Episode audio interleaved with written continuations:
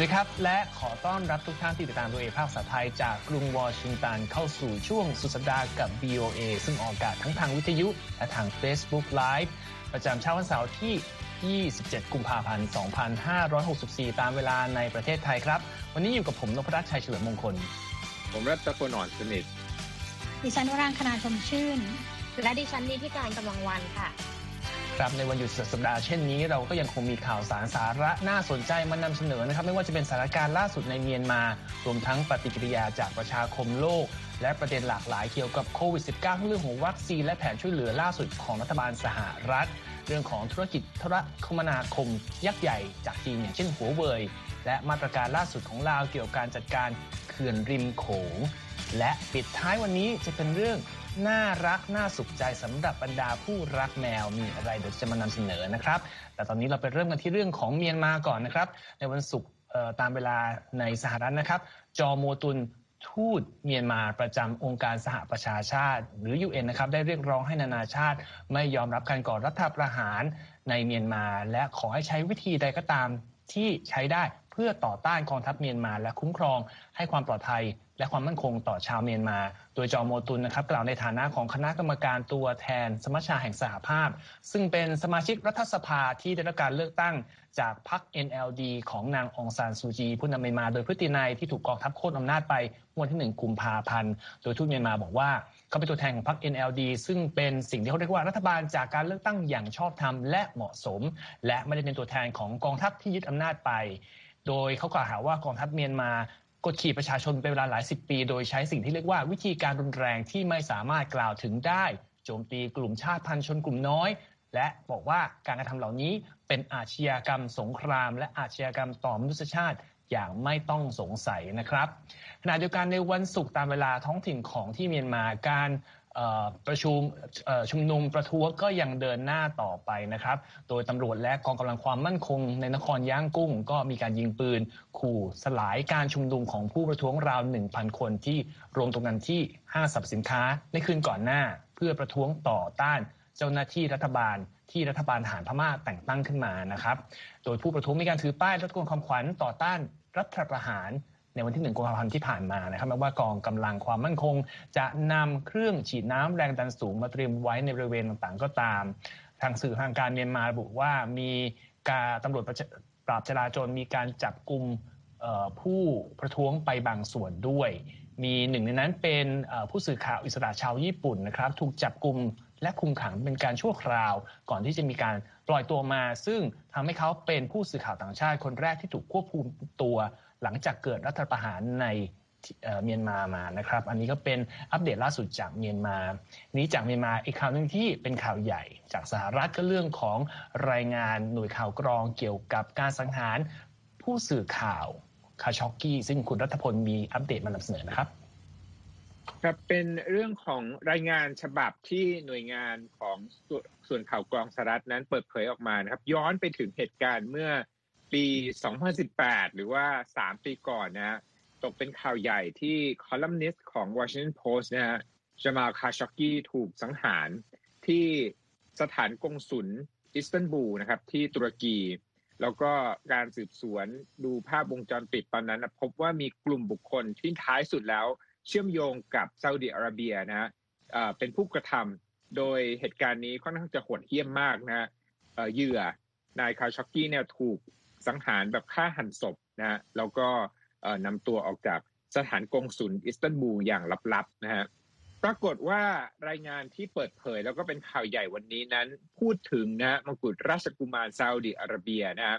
ชื่อที่เรียกกันอย่างเป็นทางการก็คือมงกุฎราชกุมารโมฮัมเหม็ดบินซาลมาน แต่ว่าชื่อย่อคือ MBS นะที่รู้จักกันในวงกว้าง เขาบอกว่าผู้ที่เคาะ หรือว่าเปิดไฟเขียวให้เกิดการสังหารนายคาช็อกกี้นั้นก็คือมงกุฎราชกุมาร MBS นั่นเองนะอืมในรายงานฉบับนี้กล่าว ที่ผ่านมาตลอด 3 ปีนะที่มีการสืบสวนแล้วก็มีข้อกังขาว่า MBS นั้นอยู่เบื้องหลังฝ่ายของรัฐบาลกรุงริยาดของซาอุดิอาระเบียนั้นปฏิเสธ ข้อกล่าวหาดังกล่าวเสมอมานะครับ แต่ว่าการเปิดเผยของรายงานฉบับนี้ของหน่วยข่าวกรองสหรัฐนั้นระบุนะครับ บอกว่า หลังจากที่ได้ประเมินนะว่ามกุฎราชกุมารซาอุดิอาระเบียโมฮัมหม็ดบินซาลมานอนุมัตินะฮะการปฏิบัติการในนครอิสตันบูลของตุรกีเพื่อจับกลุ่มหรือว่าสังหารนายกามากามาคาชักกี้ผู้สื่อข่าวซาอุดิอาระเบียผู้นี้นะครับ โดยที่ผ่านมานั้น นักข่าวชาคาช็อกกี้นั้นเป็นผู้ที่วิพากษ์วิจารณ์นะราชวงศ์ซาอุก่อนหน้าที่เขาจะเสียชีวิตและถูกปลิดชีพในครั้งนี้นะครับ ทั้งนี้การที่รัฐบาลของโจไบเดนนะอนุมัติให้มีการเปิดเผยรายงานฉบับนี้ ต่อสาธารณะนั้นถือว่าเป็นการแสดงจุดยืนฝ่ายตรงข้ามกับอดีตประธานาธิบดีโดนัลด์ทรัมป์นะที่ปฏิเสธที่จะเผยแพร่ข้อมูลต่างๆ ทั้งยังเป็นกระแสสะท้อนนะความเต็มใจของสหรัฐ ที่จะท้าทายซาอุดิอาระเบียในเรื่องราวต่างๆ ตั้งแต่ประเด็นสิทธิมนุษยชนไปจนถึงเรื่องสงครามในเยเมนนะครับนี่ก็เป็นข่าวใหญ่นะฮะวันนี้ที่เกี่ยวข้องกับย้อนไปสามปีที่แล้ว คดีสะเทือนขวัญนะครับ คุณนพรัตน์ครับขอบคุณมากครับ จากประเด็นข่าวใหญ่ก็มาอีกเรื่องหนึ่งเป็นความใหญ่ของสหรัฐเรื่องของโควิด -19 มีการฉลองแจกวัคซีนถึงจำนวนหนึ่งใช่ไหมครับ คุณนิติการ ค่ะคุณนพรัตน์ก็ถือว่าเป็นมายโซนเป็นหลักชัยล่าสุดนะคะ ของอเมริกาในการแจกจ่ายวัคซีนไปสู่แขนของชาวอเมริกันนะคะ เป็นเข็มที่50 ล้านโดสแรกนะคะ ซึ่งทางประธานาธิบดีโจไบเดนก็ให้คำมั่นนะคะ ว่าเป้าหมาย 100 วัน 100 ล้านโดสนั้น อาจจะไม่ไกลเกินเอื้อมนะคะ ผู้นำสหรัฐได้กล่าวกับผู้สื่อข่าวที่ทำเนียบข่าวว่าว่านี่คือหลักชัย 50 ล้านโดสแรก ในระยะ 37 วันที่ตนได้เป็นประธานาธิบดีนะคะ แม้ว่าจะเจออุปสรรคมากมายจากสภาพอากาศเลวร้ายในช่วงที่ผ่านมาก็ตาม และยังเชื่อมั่นว่าเป้าหมาย 100 ล้านโดสใน 100 วันเนี่ยน่าจะเป็นไปได้ตามแผนนะคะ ทีนี้ข้อมูลจากฝั่งทำเนียบขาวเองนะคะ ก็ระบุว่าชาวอเมริกันเกือบ 50%ที่มีอายุ 65 ปีขึ้นไปนั้นได้รับวัคซีนโควิดแล้วนะคะ อย่างน้อยก็ 1 โดสเป็นอย่างต่ำแต่ทางการสหรัฐก็ออกโรงเตือนค่ะว่าห นทางในการรับมือกับโควิดยังอีกยาวไกล และประธานาธิบดีไบเดนก็ย้ำนะคะ ให้ชาวอเมริกันสวมหน้ากากและรักษาระยะห่างทางสังคมกันต่อไป เพราะว่าตอนนี้ก็ยังไม่สามารถระบุได้ชัดเจนนะคะว่า สถานการณ์จะกลับเข้าสู่ภาวะปกติได้เมื่อไหร่ค่ะ อืมครับสถานการณ์จะกลับสู่สภาพภาวะปกติเมื่อไหร่ไม่ทราบแต่สิ่งหนึ่งที่คุณเขารออยู่คือเรื่องวัคซีนและมีคำถามว่าวัคซีนเข็มแรกเนี่ยคืออะไรคือวัคซีนไหนเหรอที่มันดีที่สุดยังไงครับคุณนัทพล แต่จริงๆคำว่าการตั้งตารอนั้นก็เหมือนเป็นคำตอบอยู่ว่าวัคซีนไหนคือวัคซีนที่ดีที่สุด ก็คือวัคซีนที่ทำให้คุณหยุดรอได้นะฮะก็คือเข็มที่ดีที่สุด คือหมายความว่าผู้เชี่ยวชาญบอกนะครับว่าเมื่อใดก็ตามที่คุณมีโอกาสที่จะฉีดวัคซีนเข็มแรกก็ให้ช่วยโอกาสนั้นนะครับ เพราะว่าช่วยป้องกันนอกจากตัวเราเองแล้วก็ยังเป็นคนอื่นด้วยที่จะได้รับการคุ้มครองจาก การเจ็บป่วยหรือว่าจะเสียชีวิตจากโคโรนาไวรัสนะครับเท้าความนะตอนนี้คนอเมริกันนั้นมีทางเลือกเรื่องวัคซีนนะครับ พูดถึงว่าถ้าสามารถเข้าหาหลายสูตรได้พร้อมๆกัน ก็คือว่าหนึ่งมีวัคซีนของบริษัทไฟเซอร์นะที่ร่วมกันพัฒนากับ BioNTech แล้วก็อีกอันหนึ่งก็คือโมเดอร์นาส่วนวัคซีนสูตรที่สาม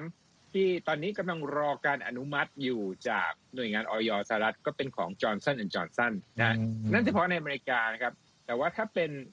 ทั่วโลกนั้นก็ยังมีวัคซีนที่ได้รับการพัฒนาโดยฝั่งอังกฤษด้วยนะก็คือ a s t r a z เซ e c a ร่วมกับมหาวิทยาลัยออกซฟอร์ดนะดังนั้นตัวเลือกเหล่านี้เนี่ยทำให้คนเกิดตั้งคำถามอาจจะเป็นคำถามเชิงสมมติฐานว่าถ้าเกิดสามารถเข้าถึงควรจะเลือกสูตรไหนดี แต่ผู้เชี่ยวชาญบอกว่าให้ถอยกลับมาก้าวหนึ่งนะครับ อย่างผู้เชี่ยวชาญที่ชื่อแคทลีนนูโซนะฮะผู้อำนวยการของศูนย์ Center for Vaccine Development and Global Health นะครับ ที่มหาวิทยาลัยแมริแลนด์บอกนะครับว่าประชาชนทั่วไปควรจะฉีดวัคซีนเข็มแรกทันทีที่สามารถที่จะฉีดได้นะครับ เธอและเชี่ยวผู้เชี่ยวชาญคนอื่นนะบอกว่า ความสำคัญ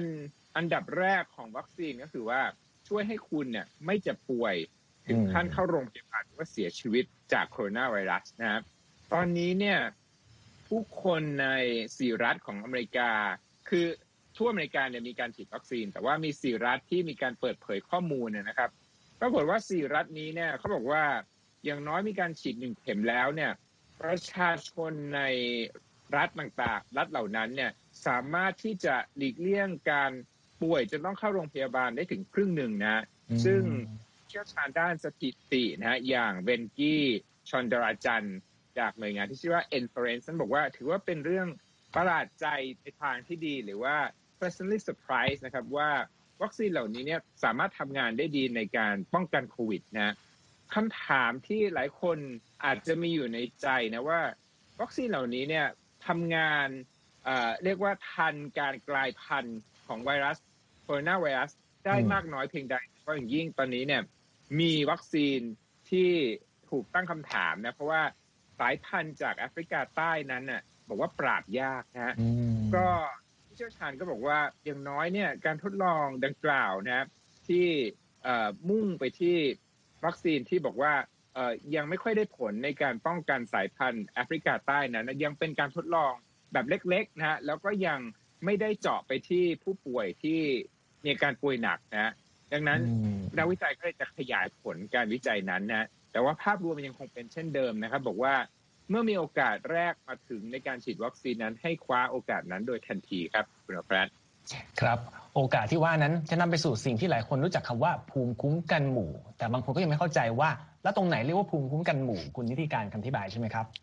ค่ะ เราก็คุยกันมาเยอะนะคะ เรื่องของภูมิคุ้มกันหมู่ concept คืออะไร เข้าใจกันง่าย ๆ ก็คือ กลุ่มประชากรในสังคมจำนวนมากพอที่มีระดับภูมิคุ้มกันต่อโคโรนาไวรัส ไม่ว่าจะมาจากการหายจากการติดเชื้อด้วยตัวเอง หรือจากการเข้ารับวัคซีนป้องกันโควิด -19 ก็ตามนะคะ ทีนี้ภูมิคุ้มกันหมู่เนี่ยเขาไม่ได้ให้ความหมายว่า ทุกคนจะต้องได้รับการคุ้มครองป้องกันจากการติดไวรัสโดยทั้งหมดแต่ภูมิคุ้มกันหมู่นั้นหมายถึง ระดับภูมิคุ้มกันในกลุ่มประชากรที่มากพอที่จะทำให้เจ้าไวรัสเนี่ยไม่มีโอกาสที่จะกระโดดไปแพร่ระบาด สู่คนอื่นได้ง่ายอย่างที่เคยเป็นอยู่ และช่วยปกป้องกลุ่มเสี่ยงนะคะ ที่จะติดเชื้อโควิดได้ในอนาคตนั่นเองนี่เป็น concept ง่ายๆ ให้เราเข้าใจว่าเอ๊ะภูมิคุ้มกันหมู่คืออะไรกันแน่นะคะ ทีนี้มาพูดถึงว่าแล้วสัดส่วนเท่าไหร่ที่จะทำให้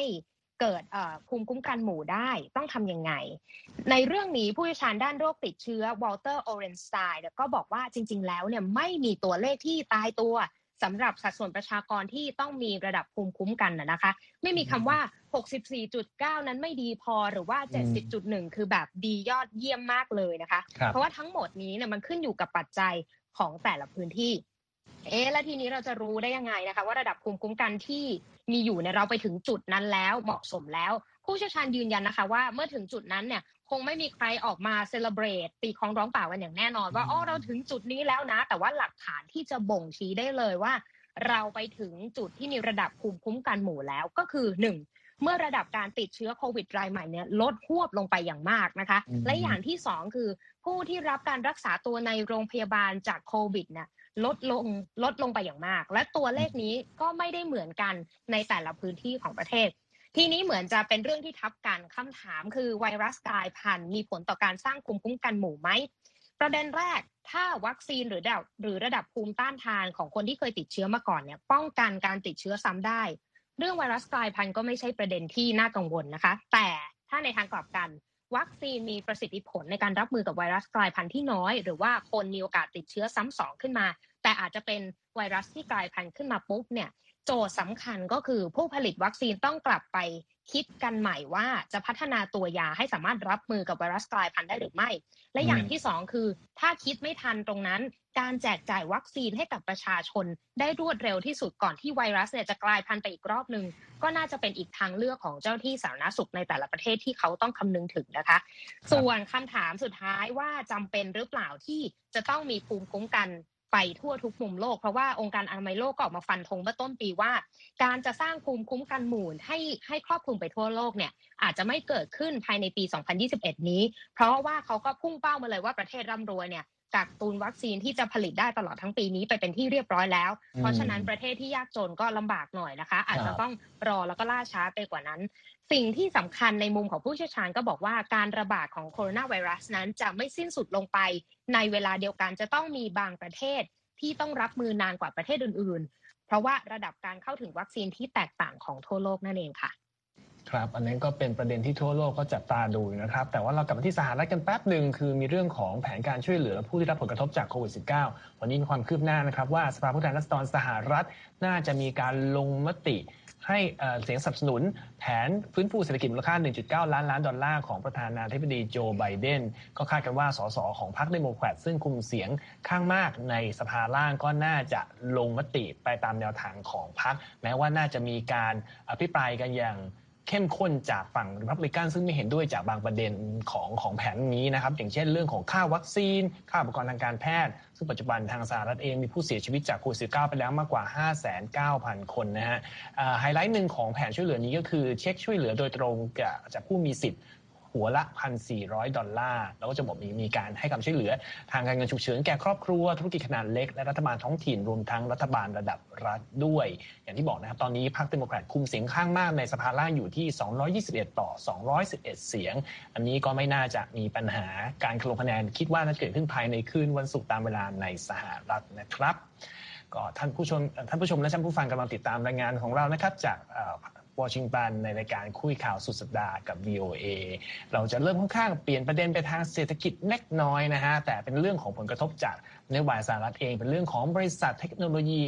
โทรคมนาคมยักษ์ใหญ่หัวเว่ยมีข่าวว่ากำลังจะเบี่ยงเบนขยายไว้ทำธุรกิจอื่นหรือเปล่าครับคุณร่างคณาค่ะหัวเว่ยซึ่งก็เป็นบริษัทอุปกรณ์ผลิตอุปกรณ์โทรคมนาคม สัญชาติจีนรายใหญ่ที่สุดของโลกนะคะ วางแผนจะขยายฐานสินค้าด้วยการ เปิดตัวรถยนต์ไฟฟ้าภายในปีนี้นะคะ ซึ่งนี่เป็นรายงานของรอยเตอร์นะคะ ซึ่งรอยเตอร์เนี่ยระบุอ้างแหล่งข่าวนะคะ ว่าหัวเว่ยกำลังอยู่ในระหว่างการเจรจากับบริษัทผู้ผลิตรถยนต์ไฟฟ้าหลายบริษัทนะคะของจีน ซึ่งบ้างก็ได้รับการสนับสนุนจากทางการจีนนะคะ เพื่อที่จะ ใช้พื้นที่หรือโรงงานของบริษัทเหล่านี้นะคะ ในการผลิตรถยนต์ไฟฟ้า อันนี้ต้องเข้าใจกันนะคะว่าทางหัวเว่ยเองเนี่ยเป็นบริษัทที่ถูกขึ้นบัญชีดำทางการค้า โดยรัฐบาลสหรัฐในยุคของอดีตประธานาธิบดีโดนัลด์ทรัมป์นะคะ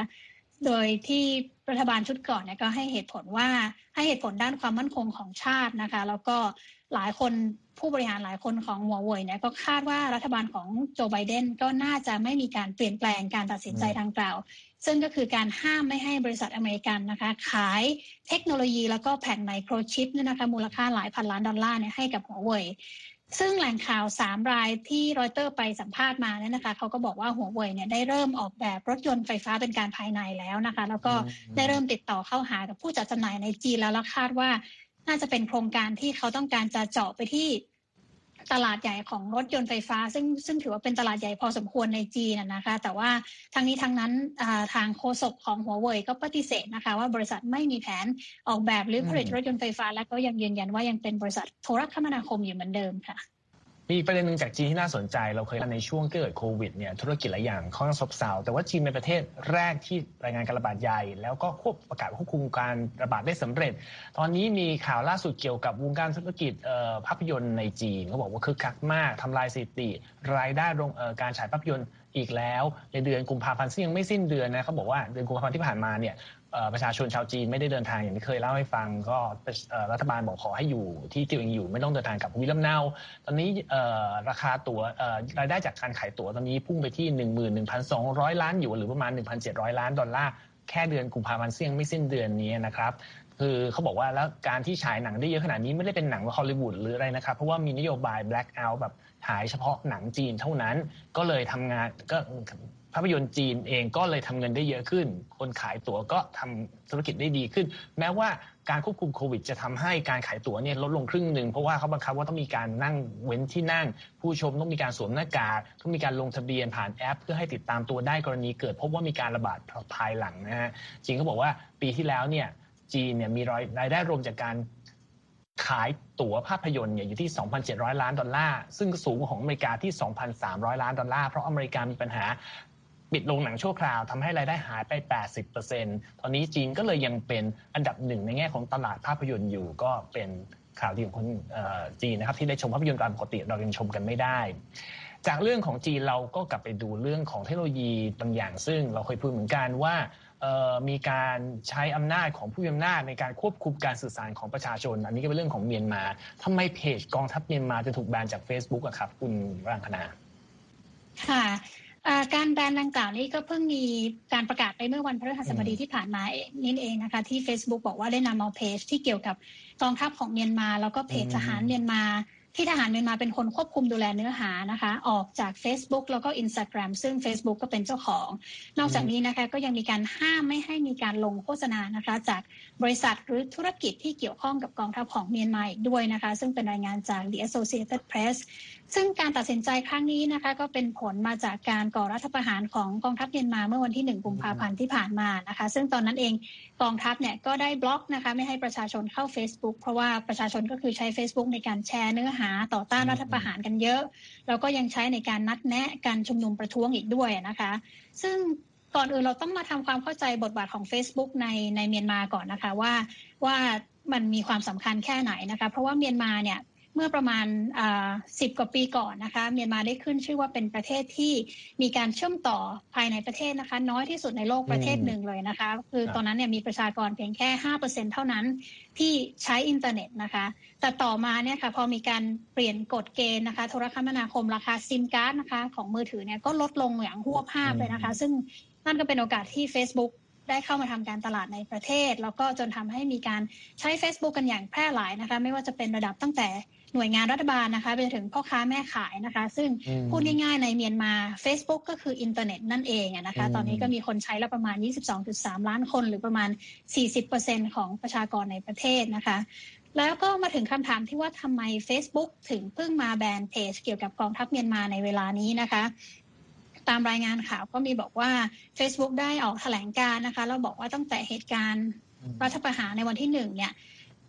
ก็มีการใช้ความรุนแรงโดยกองทัพเมียนมา แล้วก็ส่งผลให้เกิดการเสียชีวิตนะคะทำให้ Facebook ต้องออกกฎห้ามนี้ขึ้นมา เพราะเชื่อว่ายิ่งปล่อยให้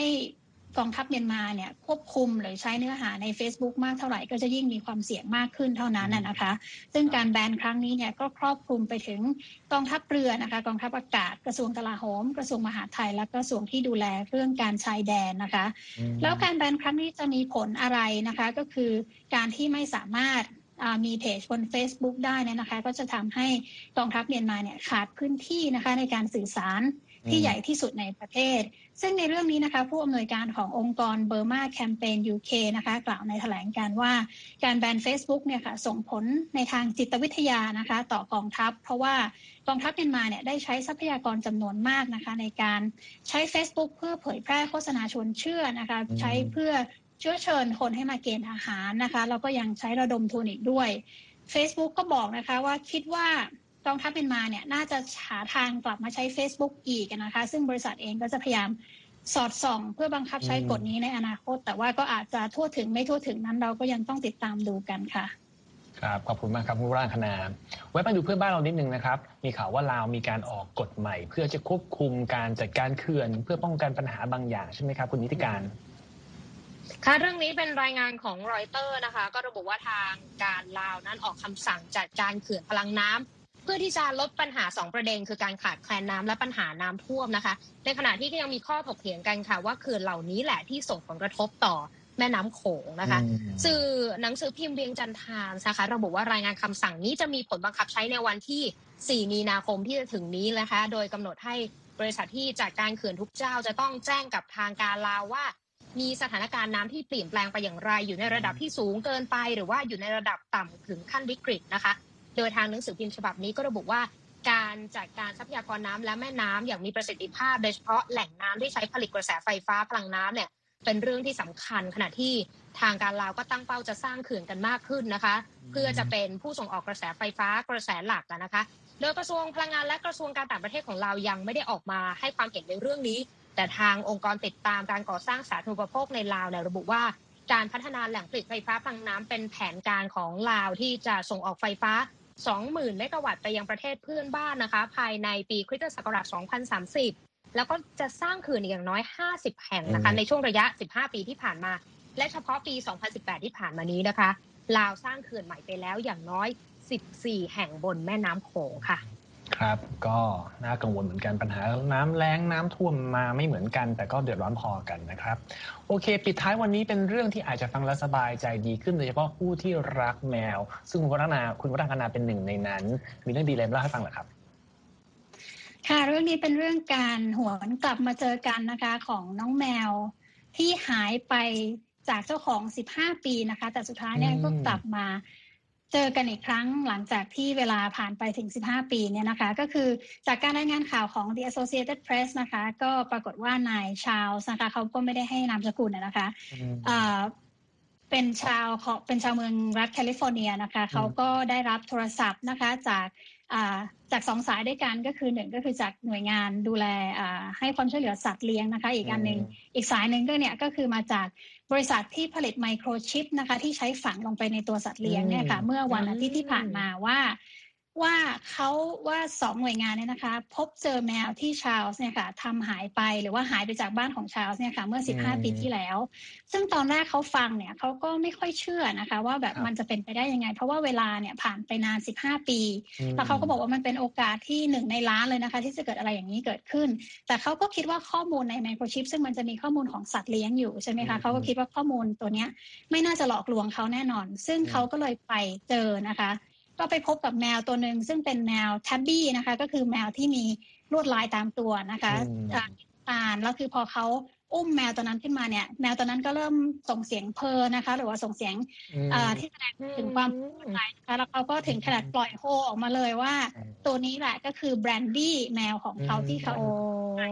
ย 15 ปีก่อน ซึ่งแบรนดี้นี่เป็นแมวที่ชาร์ลส์รับมาเลี้ยงตอนแบรนดี้อายุเพียงสองเดือนเองนะคะ เป็นลูกแมวตัวเล็กๆเอง แล้วก็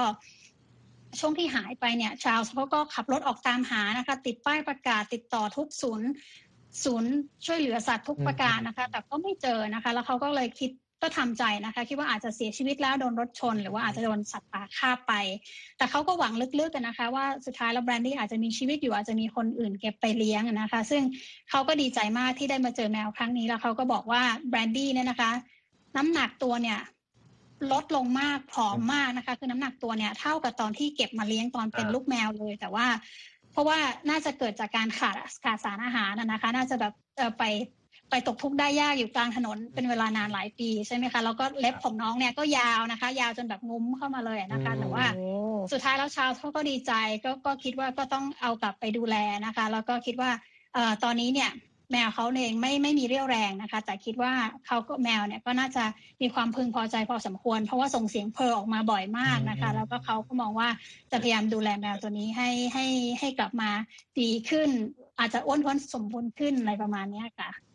ครับก็ฟังแล้วก็ชื่นใจแทนเจ้าของนะครับสังเสริมแมวอายุยืนขนาดเลยสิบห้าปียังอยู่ได้อีก ก็จากจากน้องจากน้องแมวแบรนดี้ก็กลายเป็นป้าแมว นั่นแหละสิ ก็ยินดีกับเจ้าของด้วยแล้วกันครับ ทั้งคู่ได้พบกันสักทีหนึ่ง โอเคครับ เราหมดเวลาในวันนี้แล้ว ขอบคุณทุกท่านที่ติดตามรับชมและรับฟังนะครับ หากต้องการข้อมูลเพิ่มเติมไปที่เว็บไซต์ของเรา www.voathai.com หรือทาง Facebook Instagram และ YouTube VOA ไทยครับ วันนี้ผมนพรัตน์คุณรัตพล คุณวรังคณาและคุณนิติการต้องขอลาไปก่อนครับ สวัสดีครับ สวัสดีครับ สวัสดีค่ะ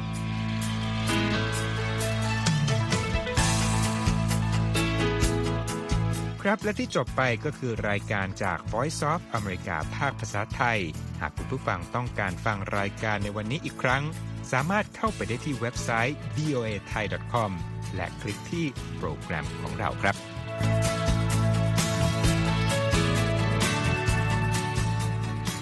และถ้ามีเวลาว่างเสาร์อาทิตย์ อย่าลืมแวะมาฟังสุดสัปดาห์กับ VOA เช้าวันเสาร์ซึ่งเราจะมีคุยกันบันเทิงสำหรับหนังใหม่ประจำสัปดาห์ กับภาษาอังกฤษสำนวนอเมริกันทุกเช้าวันอาทิตย์ตามเวลาในประเทศไทย ติดตามฟังย้อนหลังได้จากเว็บไซต์ของเราเช่นกันครับ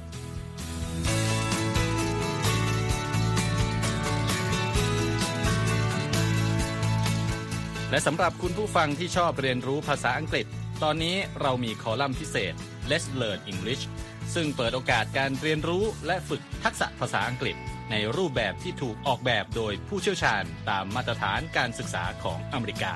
เพื่อให้เนื้อหาเหมาะสมสำหรับผู้เริ่มเรียนภาษาอังกฤษ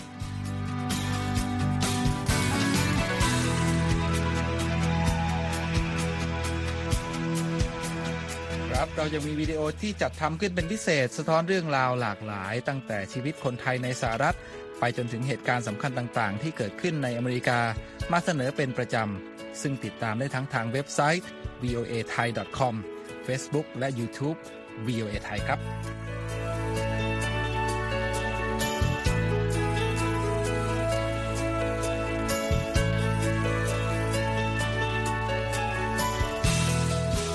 ไม่ใช่แค่นั้นนะคะ เรายังมี Facebook Live ให้ชมการออกอากาศสดจากกรุงวอชิงตัน และยังมี Instagram สะท้อนมุมมอง